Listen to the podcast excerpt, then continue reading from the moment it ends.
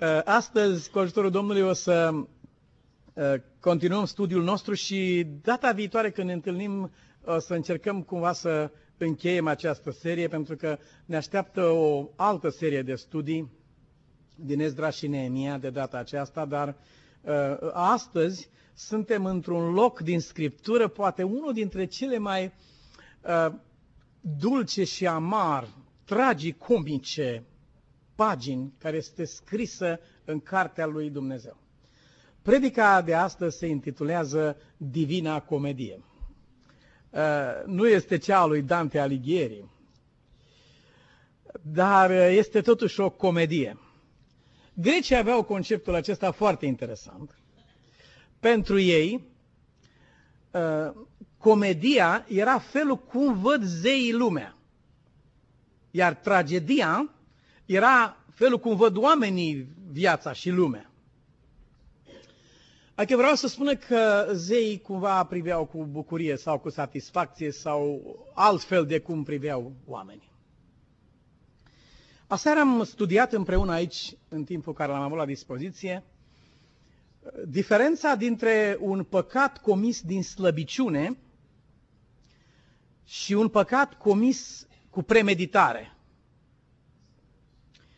Unii îl acuză până în ziua de astăzi pe Nichifor Crainic, pentru că la Iud, pentru o gamelă de arpacaș și un pachet de țigări, declara că nu crede în Dumnezeu la închisoarea aceasta. Dar Nicolae Steinhardt spune, zice, aceștia care vorbesc despre Nichifor Crainic ar trebui să treacă întâi 14 ani prin închisoare și după aceea să discute despre unul care a trecut pe acolo și care într-adevăr așa a făcut la un moment dat. Fără să susținem cumva că uh, greutățile sau um, tulburarea sau apăsarea sau necazul ar fi vreo justificare cumva pentru, um, pentru cedare, pentru compromis, pentru păcat. Nu, aceasta nu este o justificare. Aceasta însă rămâne o circunstanță atenuantă. Domnul zice, știu că ai puțină putere. Scrie în cartea Apocalipsei, nu pun peste tine altă greutate, ține ce ai. Adică vreau să spun că Dumnezeu ține cont. El nu lucrează orbește. Uh, lagările naziste scoteau oamenii noaptea, îi alergau, cine rămânea pe urmă era împușcat în miezul nopții, pe gerul cumplite, bătrâni sărmanii care încercau să fugă, știind că dacă au rămas în urmă au fost omorâți. Și împușcăturile continuau până când turma aceea de oameni hăituiți se reducea la câteva pâlcuri răzlețe de oameni care mai rezistau. Dumnezeu nu face așa ceva. El nu mână biserica lui sau turma lui în acest stil nazist. Nu. De aceea să nu ne grăbim niciunul dintre noi să judecăm pe cel de lângă noi, nici chiar acolo unde sunt zicem că suntem siguri. Nu, sigur e numai Dumnezeu, să știți. Noi suntem siguri în parte. Un anume procent, care vom constata că va fi mult mai mic decât ne-am imaginat noi. Vorbeam aseară de ura lui Haman împotriva lui Mardoheu din, din cartea Esterei și de planul lui pe care l-a făcut stând la masă cu soția lui și cu prietenii lui și cu toți ca pe o acțiune deliberată, oameni care au stat să, să gândească răul, să-l judece, să să vadă din ce direcție vin, ce putem să facem ca să facem răul acesta, să omorâm pe omul acesta. Și am spus că e o mare diferență când, uh, chiar în fața justiției, uh, unde este vorba despre o crimă cu premeditare, omor deosebit de grav se numește, sau unde este vorba de o crimă prin imprudență sau prin neglijență sau pe orice altă cale. Justiția omenească face diferența aceasta.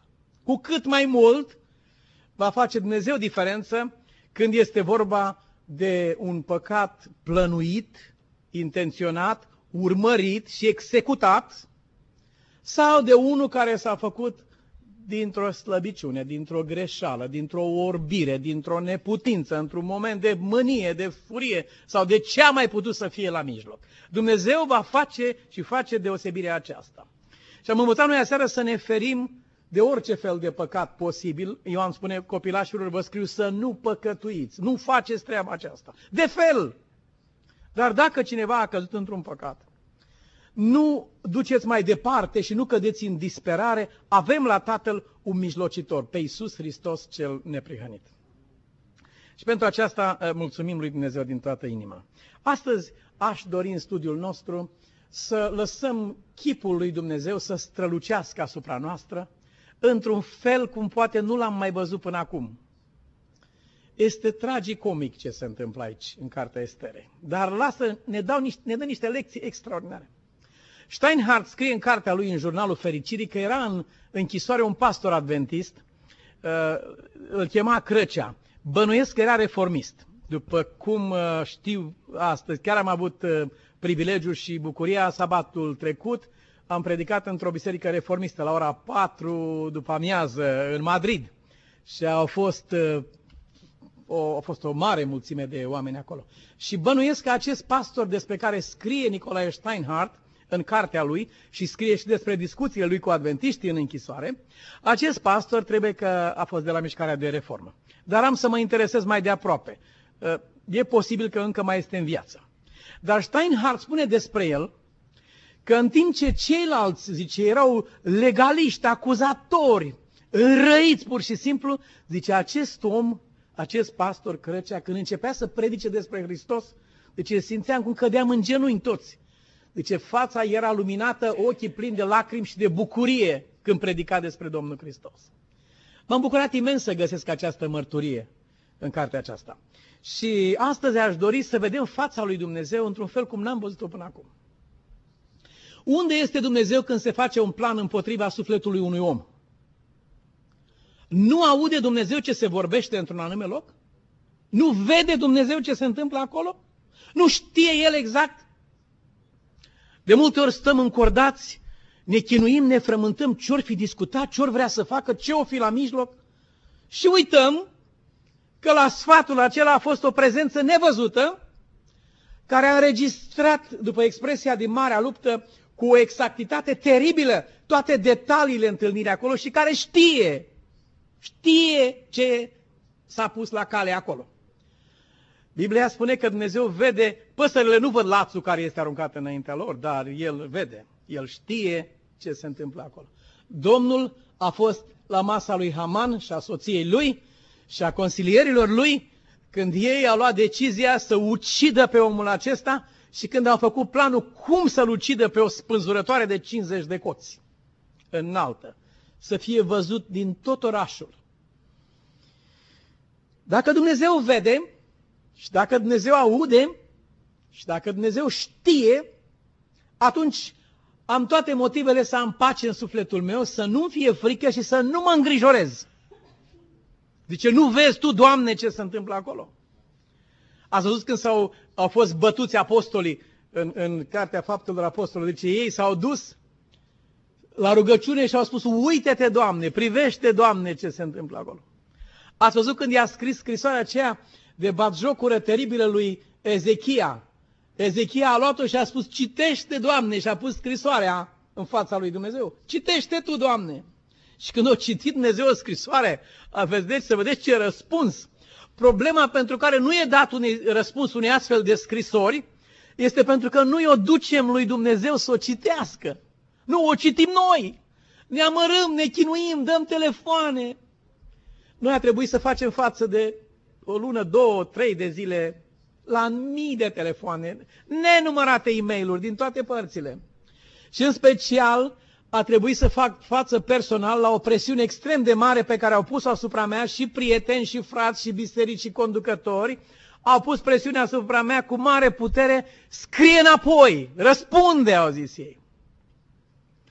Și cel mai greu a fost să o conving pe soția mea ea este mult mai grav rănită decât mine când, când eu sunt lovit, dar pe ea a trebuit să o conving și uh, ne-am înțeles bine, pentru că avem experiență de un sfert de secol împreună. Am văzut de nenumărate ori acest lucru.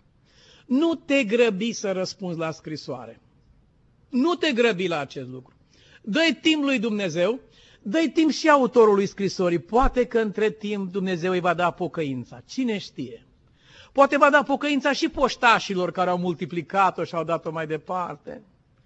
Din fiecare loc de unde am primit vești, uh, Nicu, am primit un e-mail de la cutare. Am fost, uh, e-mailul îl știam de acum, dar am fost extrem de șocat să văd cine scrie, cui scrie. Și am fost literalmente surprins, am zâmbit în sufletul meu când m-am gândit ce o fi gândit persoana când a dat click forward, trimite lui cutare, repede vestea aceasta. De ce nu mi-a trimis mie mai întâi? Să zic, uite, am primit un e-mail despre tine. Nu mi-a trimis mie. Dragii mei, faptul că Dumnezeu vede, aude, citește, știe și știe să răspundă, faptul acesta trebuie să ne dea nouă pace în suflet, chiar dacă la mijloc este vorba de edictul lui Haman pentru nimicirea lui Mardoheu. Chiar dacă ar fi așa ceva la mijloc. Am uh, atins aseară un aspect uh, plăcut aici împreună și anume faptul că planul a fost făcut, cererea a fost formulată, Haman a venit de noapte acolo ca să fie primul dimineața, să intre la rege, la împărat în audiență, toate au fost la locul lor, dar uh, conform unei porunci nescrise a lui Dumnezeu, acest edict nu a fost niciodată măcar pronunțat de fel. Omul acela a venit cu el în minte și în inima lui înrăită, dar nu i-a dat voie Dumnezeu omului aceluia nici măcar gura să deschidă ca să-l spună cel puțin. Împărate, uite, venisem să, să vorbesc cu tine pentru treaba aceasta. Nu i-a dat Dumnezeu ocazia nici măcar gura să deschidă. Contați pe Dumnezeu! Contați pe Dumnezeu! Uitați-vă în cazul lui Iacov cum îi poruncește lui Laban să nu îndrăznești să spui vreo vorbă rea lui Iacov. Deci azi noapte mi s-a arătat Dumnezeu și mi-a spus treaba asta. Deci altfel să știi că ar fi fost rău de tot. Dar Dumnezeu a poruncit să nu cumva să spui vreo vorbă rea lui Iacov. Nu vă neliniștiți și vă tulburați de ceea ce se plănuiește. Cine știe cum se va împlini acest lucru? Uh, Haman a stat la masă cu familia lui și cu consilierii lui, imaginându-și deja cum va muri Mardoheu. Îl și vedea legănându-se acolo legat cu lațul de gât și vedea deja tot orașul, wow, ce acolo? Își imagina deja. Dar nu și-a imaginat și ce s-ar putea totuși, ce s-ar mai putea întâmpla. Omul, omul își face planuri, mintea lui, le și vede cu mintea lui cum vor fi, dar nu știe că s-ar putea să iasă puțin diferit de cum a fost proiectat. Și planul lui Haman a ieșit un pic diferit de cum a fost proiectat. Într-adevăr, un om a fost spânzurat pe spânzurătoarea aceea. Un om a fost ridicat la 50 de coți, într-adevăr. Într-adevăr a fost văzut din tot orașul, într-adevăr. Singurul detaliu care nu s-a împlinit a fost că n-a fost tocmai omul la care se gândise Haman, ci a fost altul la care el nu se gândise. Acestea sunt paginile nescrise ale istoriei și ale experienței noastre de viață, fie și ca oameni între noi, fie și între noi și Dumnezeu. Acum, uh, uh, Iacov în capitolul 4, versetul 10, spune în cartea lui acolo, Smeriți-vă înaintea Domnului și El vă va înălța. Smeriți-vă înaintea lui Dumnezeu. Ați citit în cartea Hristos Lumina Lumii acea superbă carte pe care continui să o recomand la toți oamenii. Citiți cartea aceasta. Nu e nevoie să faceți, poate n-ați mers la, la teologie niciodată, dar dacă citiți cartea aceasta și veți vedea ce frumos explică viața Mântuitorului nostru, veți fi îmbogățiți, așa cum am fost eu îmbogățit. Am învățat să vorbesc românește și să, să vorbesc uh, la tribună sau la învon, citind cartea aceasta. Mi-a dezlegat puțin uh, mintea și limba. Uh, în cartea aceasta scrie că Isus nu s-a luptat niciodată pentru drepturile lui. Nu s-a luptat niciodată pentru reputația lui. Zice, el s-a supus dreptului judecător. Dacă Dumnezeu îngăduie, și eu îngădui. Dacă El îl lasă pe omul de lângă mine să vorbească, și eu îl las. Dacă îl lasă să scrie, și eu îl las să scrie. Doamne, găsesc de bine ceea ce Tu găsești de bine. Să lași să se întâmple. Dacă Tu îngădui, și eu îngădui. Dar Iacov spune, smeriți-vă înaintea Domnului. Și nu se sfârșește aici, ci spune, El vă va înălța. Nu vă înălțați singuri. Nu, nu vă căutați dreptatea singuri. Lăsați să o caute Dumnezeu, că El o caută. E adevărat, El zăbovește. Pentru că se împiedică și în aproapele meu pe care nu numai că nu vrea să-l piardă, vrea să-l mântuiască. Și îl ține pe unul cu o mână și se luptă să-l prindă pe celălalt ca să nu se piardă cumva. După mine ar fi vorba lui Iona, Doamne, ce mai stăm la discuție, ce te gândești atât cu privire la orașul ăsta? N-ai la ce te gândi. Lasă-mă pe mine, dă mie puterea care o ai tu și ți arăt eu acum ce fac eu cu ei. De ce, de ce te gândești tu atât? Dar Domnul ținea și pe el cu o mână și ținea și orașul acesta în brățe. Și zice, știi câți oameni am eu aici în orașul ăsta? E ușor după tine, nu? Dar Dumnezeu așa luptă.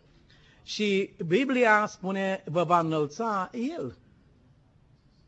Vă va da dreptate El. El vă va justifica. El vă va confirma. Tu nu vei putea niciodată să îndrepți părerile strâmbe pe care le au în mintea lor oamenii. Dar Dumnezeu are puterea să facă acest lucru. Tu nu vei putea nici măcar să convingi cu adevărul. Atâția oameni s-au dus în pământ sau în închisoare, în timp ce adevărul era de partea lor. Dar Dumnezeu poate să convingă. De aceea, în, în capitolul 12 din Epistola către Romani, în versetul 19, Pavel spune, prea iubiților, nu vă răzbunați singuri, ci lăsați să se răzbune mânia lui Dumnezeu, căci este scris, răzbunarea este a mea. Eu voi răsplăti, zice Domnul. Lăsați să se răzbune Dumnezeu. Nu este răzbunarea voastră este a Lui. Domnul va răsplăti fiecăruia. Fraților, uh, ne este așa de cunoscută legea talionului. Nu, toată lumea știe ce este aceasta. Ochi pentru ochi și dinte pentru dinte. Numai că noi am luat foarte în grabă această expresie și am scos-o din context și de cele mai multe ori nu știm care a fost destinația ei originală, unde s-a rostit expresia asta, pentru ce a fost ea dată la început.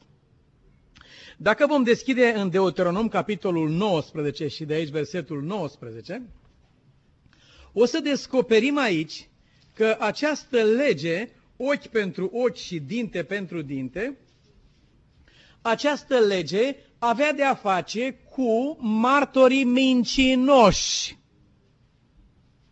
Cu aceștia avea de a face. Martorii mincinoși.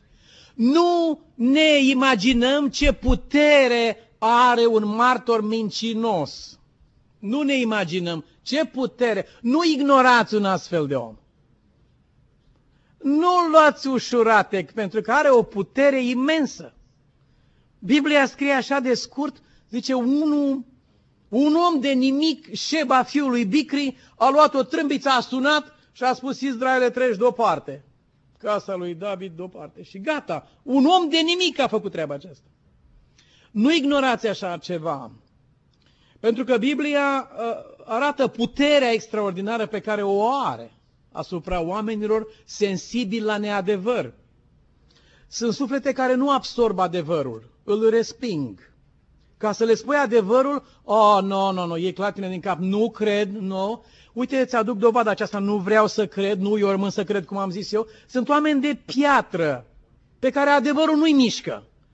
Dar imediat cum este lansată o minciună, au și absorbit-o imediat, gata, au, le-a mers drept la suflet. Zice în proverbe, cuvintele bârfitorului alunec așa ca niște prăjituri. Vai, ce bune au fost când au auzit așa ceva. Sunt oameni sensibili la așa ceva. Și aici spune în capitolul acesta, atenție, un martor mincinos s-ar putea să se ridice în lume, să depună o mărturie împotriva cuiva și să propună ca omul acela să-i se scoată un ochi, să-i se taie un picior, să-i se rupă dinții din gură. Tot felul de pedepse erau acolo în, în codul acesta. Și spune aici, dacă un martor mincinos se ridică împotriva cuiva să-l învinuiască de vreo nelegiuire, cei doi oameni cu pricina se înfățișeze înaintea Domnului, înaintea preoților și a judecătorilor care vor fi atunci în slujbă. Bine că cel puțin aceștia venea, martorul mincinos, când îi ziceai venea, dar acum te rogi de el, nu vrea să vină. Dai telefon, nu răspunde, scrii e-mail, nu se aude. Vorbești, hai să vină puțin să stăm de vorbă, să ne audă a treia persoană. Nu se aude nimic, e liniște pe frontul de vest. Dar atunci, martorul mincinos trebuia să răspundă. Când era chemat la ordine, trebuia imediat să răspundă. Venea acolo și înaintea lui Dumnezeu și înaintea poporului lui. Hai să stăm de vorbă aici. Și scrie Scriptura, judecătorul să facă cercetări amănunțite. M-a întrebat un prieten pastor, zice, tu, cum ai fi, tu ce ai fi procedat diferit aici? Păi zic că, în primul rând, ce ai tu în mână acolo, de unde vine? Și el îmi spune de unde vine. Zic, ia mai uite-te în jos odată. Oh, zice, stai că nu, e, nu vine de aici. A, nu, nu, nu, nu, nu. Cineva zice că l-a pus cineva să trimită undeva. A, deci nu era de la acel cineva. E cineva care a pus pe cineva să trimită undeva. Și zic, acest cineva care îl pune pe cineva uh, are abilitatea să vorbească și să comunice personal cu cel de, un, de același nivel cu el. Și nu are dreptul acesta să discute cu lumea din sat. Te-ai uitat în asta? Nu m-am uitat la treaba aceasta. Oh, zice aici judecătorul să facă cercetări amănunțite. Cui îi folosește să bea minciuna? Cine va rămâne nevătămat după ce a înghițit o minciună? Credeți că este apă goală? Precis nu. Lasă urme. Când Haman urăște pe Mardoheu, efectele asupra lui sunt catastrofale.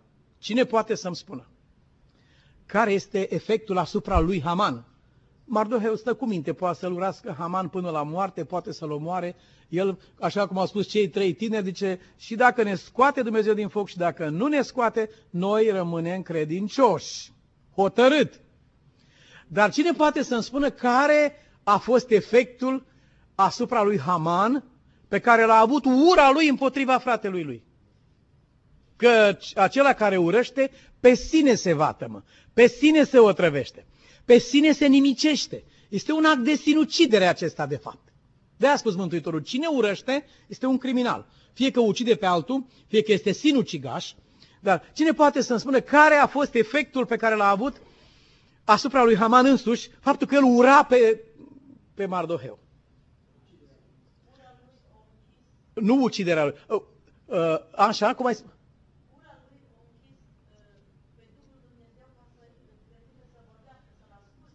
Ura lui, deci, a, a tăiat, a barat calea Duhului Sfânt. Dar vă rog să, vă, să mergeți în textul biblic, să vă gândiți bine la scenă acolo și să rămâneți în cadrul acela și să, să vă justificați cu ceva care scrie aici în carte. Ce efect a avut asupra celui care urăște propria lui ură? Ce efect a avut asupra lui? S-a întors împotriva lui. În ce fel? Cum? Nu, nu, nu, asta este cauza, pentru că nu s-a închinat înaintea lui. Fraților, uh, efectul este simplu și este exprimat de însuși Haman. Dumnezeu l-a umplut de binecuvântări, i-a dat copii, nu i-a dat diavolul copiii aceia. I-a dat copii sănătoși, s-a lăudat cu ei, vă aduceți aminte? A luat, le-a arătat mulțimea copiilor lui în fața la, la cei mai mari acolo. Așa, așa avere ce avea omul ăsta, încât a putut să îl mituiască pe un împărat să-i dea 10-50 de mii de, de talanți și așa mai departe, toate aceste binecuvântări pe care le-a primit peste casa lui, dar le-a folosit cum le-a folosit, toate aceste binecuvântări au pierit în clipa în care sufletul i s-a umplut de ură. Omul care urăște pierde din vedere pe Dumnezeu și binecuvântarea lui. Și acum să mă justific către voi. De ce zic cuvintele acestea? Pentru că Haman a spus așa, Vedeți bogăția mea? Vedeți copiii mei? Vedeți poziția socială care o am? Vedeți tot ce mi-a dat Dumnezeu aici? E, ce spune el? Toate acestea sunt nimic câtă vreme este acesta acolo. Asta se întâmplă. Se întoarce ca un bumerang direct în omul care dă. Și nu se poate apăra nimeni pentru că se petrece în chiar sufletul lui. Nu poți să-l scapi. Dar nu rămâne nimeni nepedepsit de propria sa mână. Unii oameni zic că l-a pedepsit Dumnezeu pe Haman. Nu. Nu Dumnezeu i-a făcut spânzurătoarea aceea lui. El și-a făcut spânzurătoarea. N-a făcut-o el. A fost spânzurat pe o spânzurătoare de 50 de coți. Putea să fie spânzurat pe una de 10 coți? Da sau nu? Da. În ce, în ce condiții? Dacă făcea una mai mică, păi ați răspuns foarte bine. Foarte bine a zis. El putea să fie spânzurat pe una de 10 coți, nu de 50 de coți. Dar de ce a fost spânzurat pe una de 50 de coți? Pe aia a făcut-o el. Dar putea să nu fie spânzurat deloc? Da, da. Pe cine a pus la cale toată spânzurătoarea asta și spânzurarea aceasta? El a fost. El a fost. Și să spunem că e nedreptate în Dumnezeu? Nu, nu, nu, nu. Nu, din potrivă. Din potrivă. Știți ce a spus tâlharul acela de la dreapta lui Isus? Zice, noi suferim ceea ce este drept să suferim. E drept că suntem aici. Cu mâna noastră am făcut ce este aici. Și orice om despre care scria în Iov, zice, dacă încerci să te aperi ca un nelegiuit, să știi că acest lucru nu e bun. Nu te apăra. Nu te apăra. Nu. Asumă-ți răspunderea. Asumă-ți vina. Asumă-ți vina înaintea lui Dumnezeu și dacă tu crezi că nu ai această vină, nu te justifica de fel. Nu face lucrul ăsta. Pentru că nu e om nevinovat. Cel mai nevinovat de pe pământ, inocent posibil, vă spun că și acela e vinovat. E vinovat fiindcă e om în primul rând. Și de acolo încolo celelalte care urmează. Dar nu există să nu fie. Unul singur a fost nevinovat, numele lui este Isus. De la el încolo, despre altul nu se poate discuta așa ceva.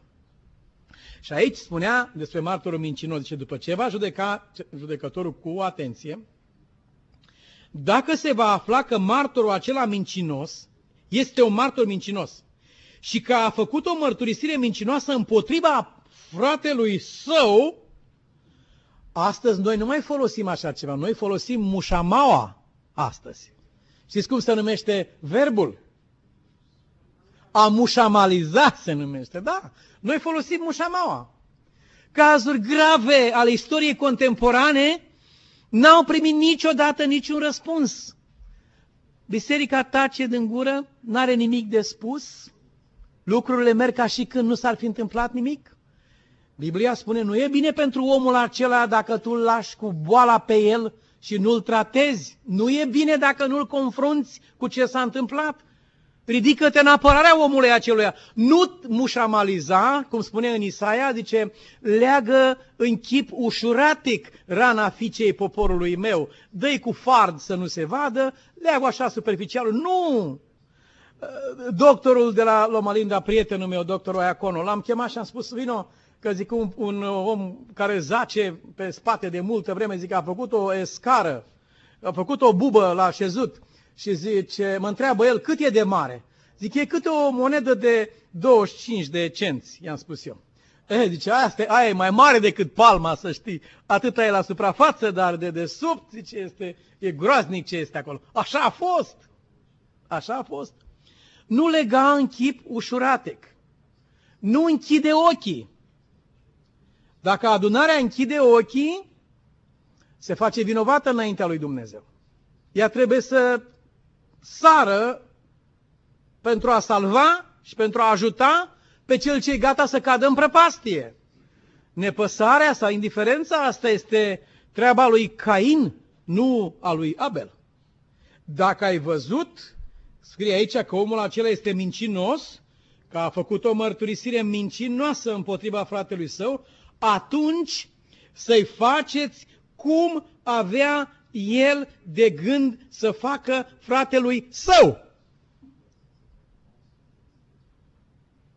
Să scoți astfel răul. Nu pe cei răi, răul. Scoate răul de la omul ăsta. Scoate răul de la el. A, sunt eu păzitorul lui? În felul acesta ceilalți vor auzi și se vor teme și nu vor mai fi martori mincinoși. Când unul se va pregăti să ticluiască vreo mărturie mincinoasă împotriva cuiva, își va aduce aminte de cazul celălalt și se va răcori imediat. Și vei salva un om de la moarte.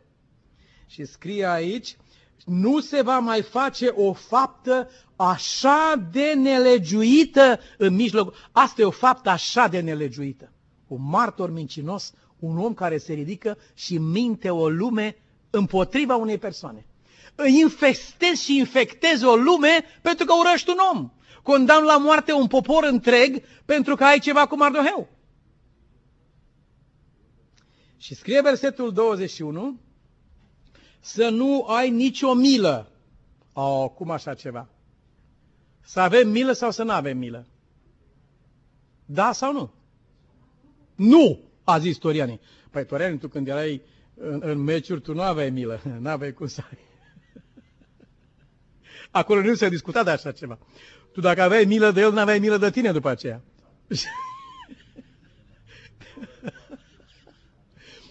Dar aici spune să n-ai nicio milă. Cum? Dumnezeu care este milostiv, îndelung răbdător, ne spune nouă să nu avem milă? Așa ne spune. Să n-ai milă. Cine mi explică ceva? Luci, vezi că frații... da, frații au prins. Să n-ai, zice, să scoți răul din mijlocul tău, nu pe cel rău. Pe el trebuie să-l vindeci. Răul trebuie scos. Nu confunda pruncul cu lăturile din baie. Nu. No. Să scoți răul din mijlocul tău, să n-ai milă de rău, ci să ai milă de acela care este victima răului și bolnav de rău. De el să ai milă, dar nu de rău. Și scrie mai departe, să ceri viață pentru viață. Cum s-ar putea pocăi un om care a luat viața altui om cum ar putea să înțeleagă el mărimea crimei pe care a făcut-o, decât atunci când propria lui viață urmează să fie luată? Când stă pe, pe cum se numea la închisoare acolo, la, condamnat la moarte, își așteaptă rândul să-i vină, atunci înțelege prețul vieții, atunci înțelege mărimea păcatului lui, atunci înțelege disperata lui trebuință de Dumnezeu. Nu înțelegem altfel niciunul din noi. Nu. Oh, când îi facem rău unui altuia, e, nu-i mare lucru. Și când ne face cineva rău nouă, atunci să vezi ce lucru este. Așa au spus membrii unui comitet de biserică, unei victime. Hai că nu ți-a făcut mare lucru. Și cineva a întrebat, da, dacă era fica ta, era mare lucru? leu, dacă era fica mea, deci azi era o cruce în plus la cimitir și un om în plus în pușcărie. Dacă era fica mea la mijloc, a zis unul dintre cei ce a zis, nu ți-a făcut mare lucru. Tocmai el, când era vorba de a lui. De aceea Dumnezeu îngăduie să cer viață pentru viață, să cer ochi pentru ochi. De unde să știi tu ce ai putut face când i-ai scos ochiul aproape lui tău? No, că tu ai amândoi ochii. Și te uiți la, a, nu e mare lucru, i-a scos un ochi acum, las că mai are unul. Dar ea să ți-l scoată pe al tău. Și când o fi atunci să scoată ochiul tău, atunci să vezi despre ce este vorba. Grav! Dinte pentru dinte, mână pentru mână, picior pentru picior. Să-i faci, zice în Biblie, cum avea el de gând să facă aproape lui lui.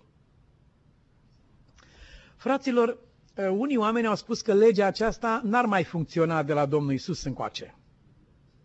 Dar s-a pierdut mesajul central, să știți, cine a citit cu ochii aceștia, a pierdut mesajul central.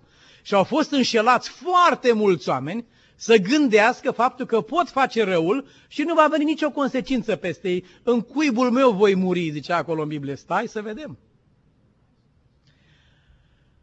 Ă, legea aceasta a lui Dumnezeu mai este și în Noul Testament sau nu mai este? Da sau nu? Legea talionului. Pe cum să mai fie dacă acolo zice, ați auzit că s-a zis celor din vechime, ochi pentru ochi, dinte pentru dinte. Dar eu vă zic, ce scrie acolo? Cum? E mai aspră un pic, nu? Dar eu vă zic ce, spune Mântuitorul. Unii oameni au confundat justiția și dreptatea lui Dumnezeu cu atitudinea acelui care aplică justiția. Domnul Iisus nu spune, e drept pentru unul să-i scoată ochiul altuia, și el lui să nu-i se scoată ochiul. Nu scrie așa ceva în Biblie. Scrie, e drept pentru un om și este dumnezeiește că atunci când i-a fost scos ochiul, sau luată haina, sau tăiată mâna sau piciorul, să nu urască pe dușmanul lui, ci din potrivă, cum scrie acolo, să iubești pe vrăjmașul tău. Ați auzit că s-a spus asta? Dar tu să iubești pe vrăjmașul tău. Dar uh, uh, legea și justiția aceasta continuă în Noul Testament sau nu? Încă nu mi-a răspuns la întrebare. Se aplică la mine și la tine treaba aceasta. Continuă sau nu continuă, Gladys? Da sau nu? What do you think? Da? Cum justifici, Nelu, ce ai spus?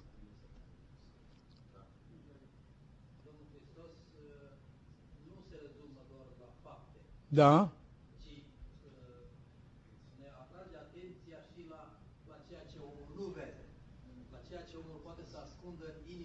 Aha, aha. Da.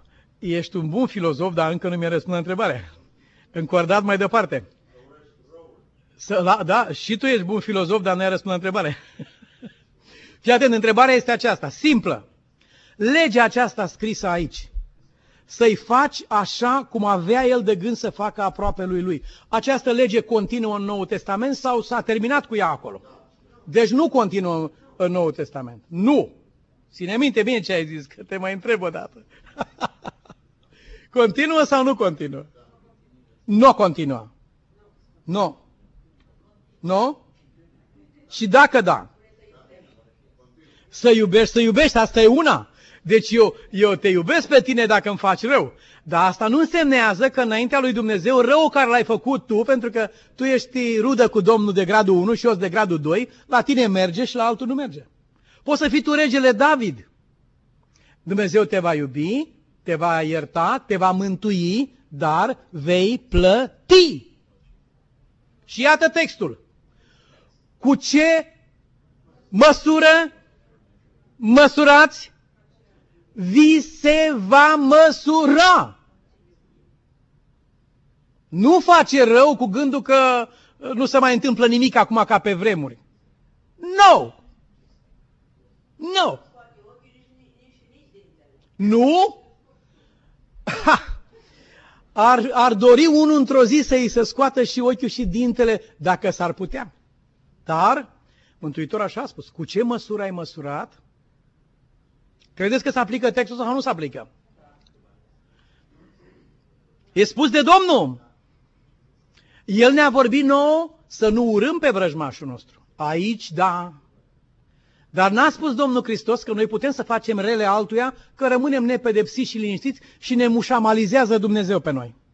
Domnul nu mușamalizează pe nimeni. El ne iubește prea mult ca să ne mușamalizeze pe noi. Sau să ne lege rana în chip ușuratic. Nu, Domnul ne va trata. Știu că va durea, va ustura, ne vom plânge, Doamne, da, dar ne va trata, să știți. El e marele medic care în ciuda durerilor, să știți că va opera. Când omul ăsta a făcut planul să-l spânzure pe celălalt, s-a gândit cumva la legea lui Dumnezeu. Când stai și vorbești de altul, te gândești cumva că îți vine rândul. Vor să stea alții undeva să vorbească de tine. Când faci rău altuia, îl nedreptățești pe un om. Când îți permiți să intri în viața lui acolo unde nu trebuie să faci lucrul acesta când îi rănești sufletul, când îl chinui pe un om. Te-ai gândit vreodată că, așa cum zice în Biblie, îți aduni o comoară de mânie? Pentru tine o aduni. Cât faci spânzurătoarea, atâta o ai.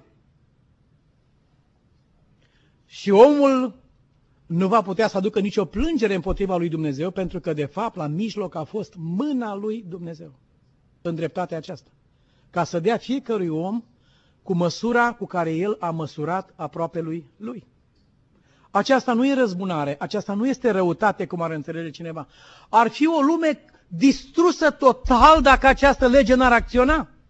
Cel rău ar nenoroci pe cel slab complet, fără niciun fel de judecat. Ar pieri pământul acesta. Dar să știți că discret, fără zgomot și fără cuvinte al căror sunet să fie auzit, Legea aceasta funcționează. Nimeni să nu-și permită să facă răul în speranța că nu se va întâmpla nimic. Se va întâmpla. Ce se va întâmpla? Consecințe. Care consecințe? Ți se va măsura cu absolut exact aceeași măsură. Sunt multe povestiri și ilustrații care circulă în lume pe această temă. Dar, fraților, oh, am înțeles, ceasul nostru este cu, cu o oră înainte. Am fost înspăimântat că v-am ținut două ore. și am zis cum de n-am fost atent.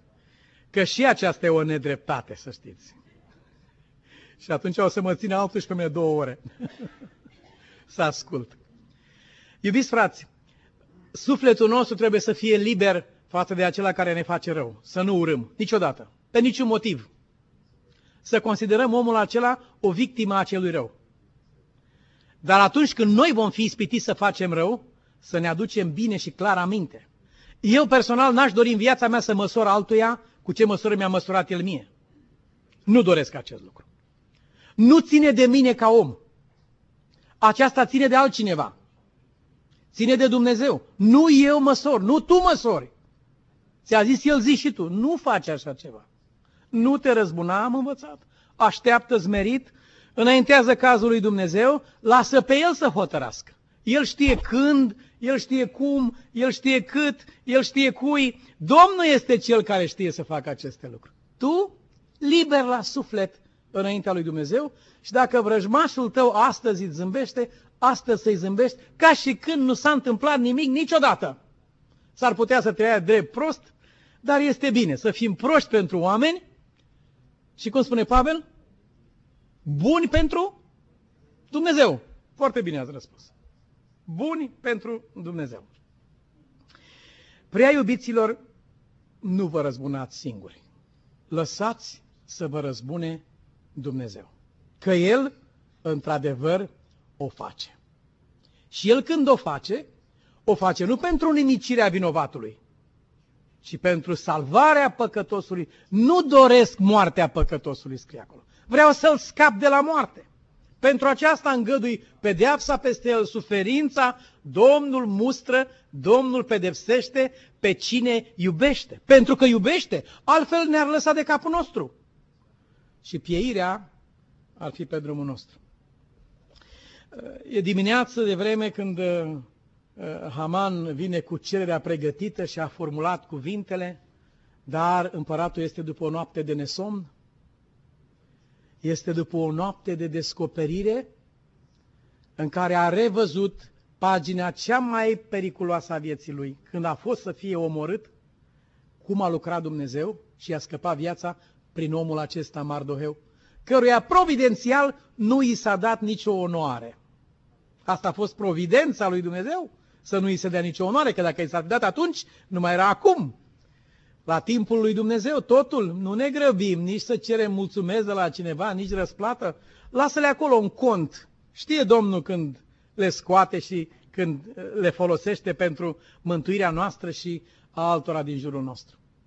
Și atunci el este chemat și întrebat.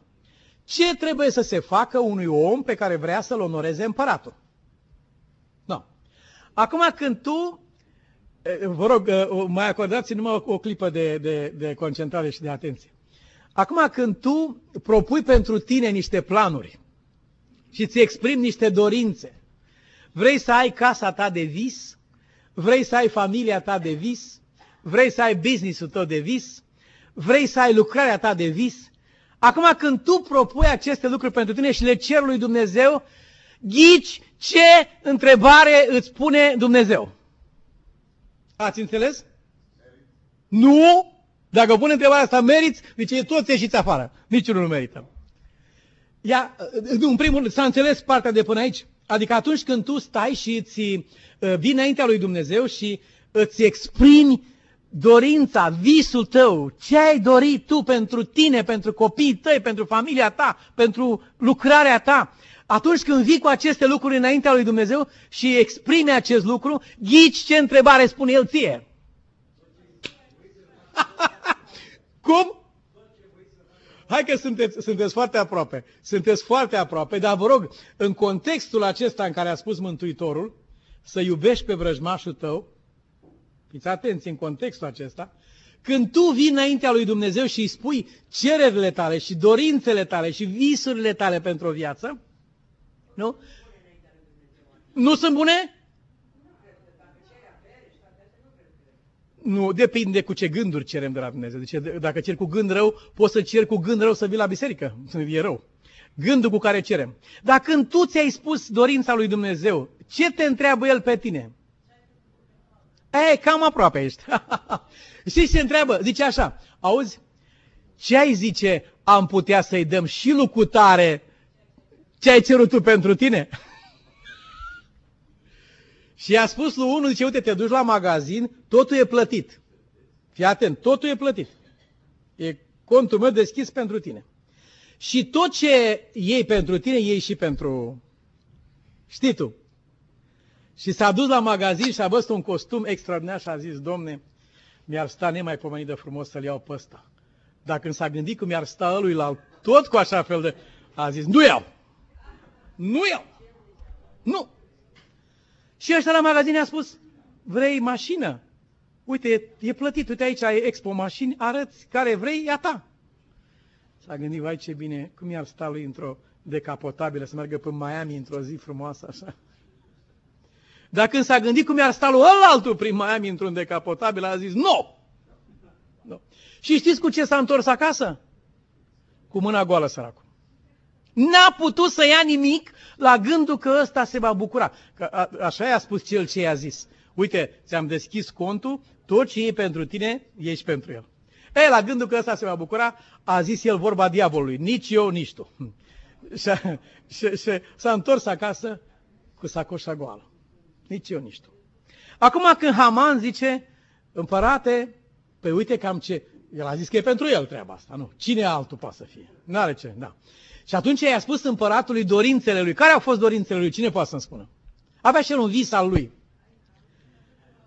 Visul lui general era să-l omoare pe împăratul ăsta să ia locul, vreau să vă spun. Ăsta era visul lui. Am tras concluzie din ceea ce cerut el aici. Dar care era visul lui? Haina împăratului, calul împăratului, băi ce cal avea împăratul, și mai vrea ceva. Grav de tot. Știți că nici nu mai menționează de cunună după aceea, cum ar Mardoheu, dar el acolo trăgea.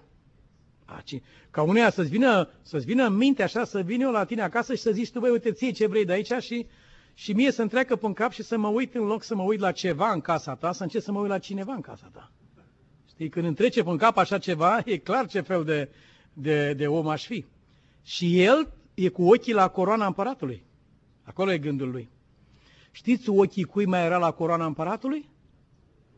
Al lui Lucifer. Ați răspuns foarte bine. Era ochii acolo. E o paralelă înfiorătoare între ce este aici și ce este acolo. Și împăratul ascultă, zice, haina, calul, coroana, împăratul zice, frumos vis. Foarte frumoase dorințe ai. Ia ce ai zis și dă lui prietenul tău. dă lui prietenul tău. Asta e divina comedie. Am înțeles de ce nu ne răspunde Domnul la rugăciuni de multe ori? Doamne, dăm cu tare, cu tare, nu știu ce. Hm? Dar dacă ar fi să-i dăm și lui cu tare, te-ai supăra, te-ai mânia, mai mult, te-ai putea bucura dacă i-aș da și acestea. Și fraților, printr-un concurs de împrejurări, tot ce își pregătise Haman pentru sine a ajuns la Mardoheu. Și tot ce pregătise el pentru Mardoheu a ajuns la el. Cu ce măsură ai măsurat? Cu măsura aceea ți se va măsura. Ne oprim aici. Vom continua cu ajutorul Domnului. Să ne ridicăm pentru rugăciune. Tată, îți mulțumim de bunătatea ta, de îndurarea ta și de dreptatea ta, care este înaltă cât cerurile. Îți mulțumim că ai venit în ajutorul celui năpăstuit și nenorocit. Îți mulțumim că ți-ai vărsat sângele și ți-ai dat viața pentru mântuirea noastră care stăm înaintea ta în dimineața aceasta. Fără tine, Doamne Iisuse, Mântuitorul nostru, fără jertfa ta cea mare, niciunul din noi n-am fi fost aici și pământul acesta ar fi fost o planetă pustie la această oră. Îți mulțumim, Mântuitorul nostru, pentru jertfa ta măreață. Tată, dar noi n-am făcut cu omul de lângă noi ce ai făcut Tu cu noi. Iartă-ne pentru lucrul acesta, te rugăm. Și dă-ne putere, Doamne, ca niciodată să nu plănuim sau să făptuim răul împotriva aproapelui nostru. Adune aminte de înfricoșata măsură cu care se va măsura răul din viața noastră. În același timp, Tată Ceresc, dă-ne întotdeauna răbdare, dă-ne încredere în Dumnezeu și zmerenie. Dă-ne, Tatăl nostru, puterea ca să lăsăm pe Dumnezeu să se răzbune pentru noi, să lăsăm pe El să facă dreptate. Păzește-ne de ispita de a ne înălța singuri, uh, dă-ne putere să așteptăm ca Tu să ne înalți, Doamne Iisuse. Te rugăm din toată inima aceste lucruri pentru noi, cei de față, și pentru copiii noștri, și pentru poporul tău din lumea întreagă, în oricât de mare număr îl va chema Dumnezeu. Rămâi dar în viața noastră, Mântuitor iubit, și ajută-ne să putem umbla cu gândul care era în Hristos Iisus. Și numele Tău să fie slăbit în vecii vecilor. Amin.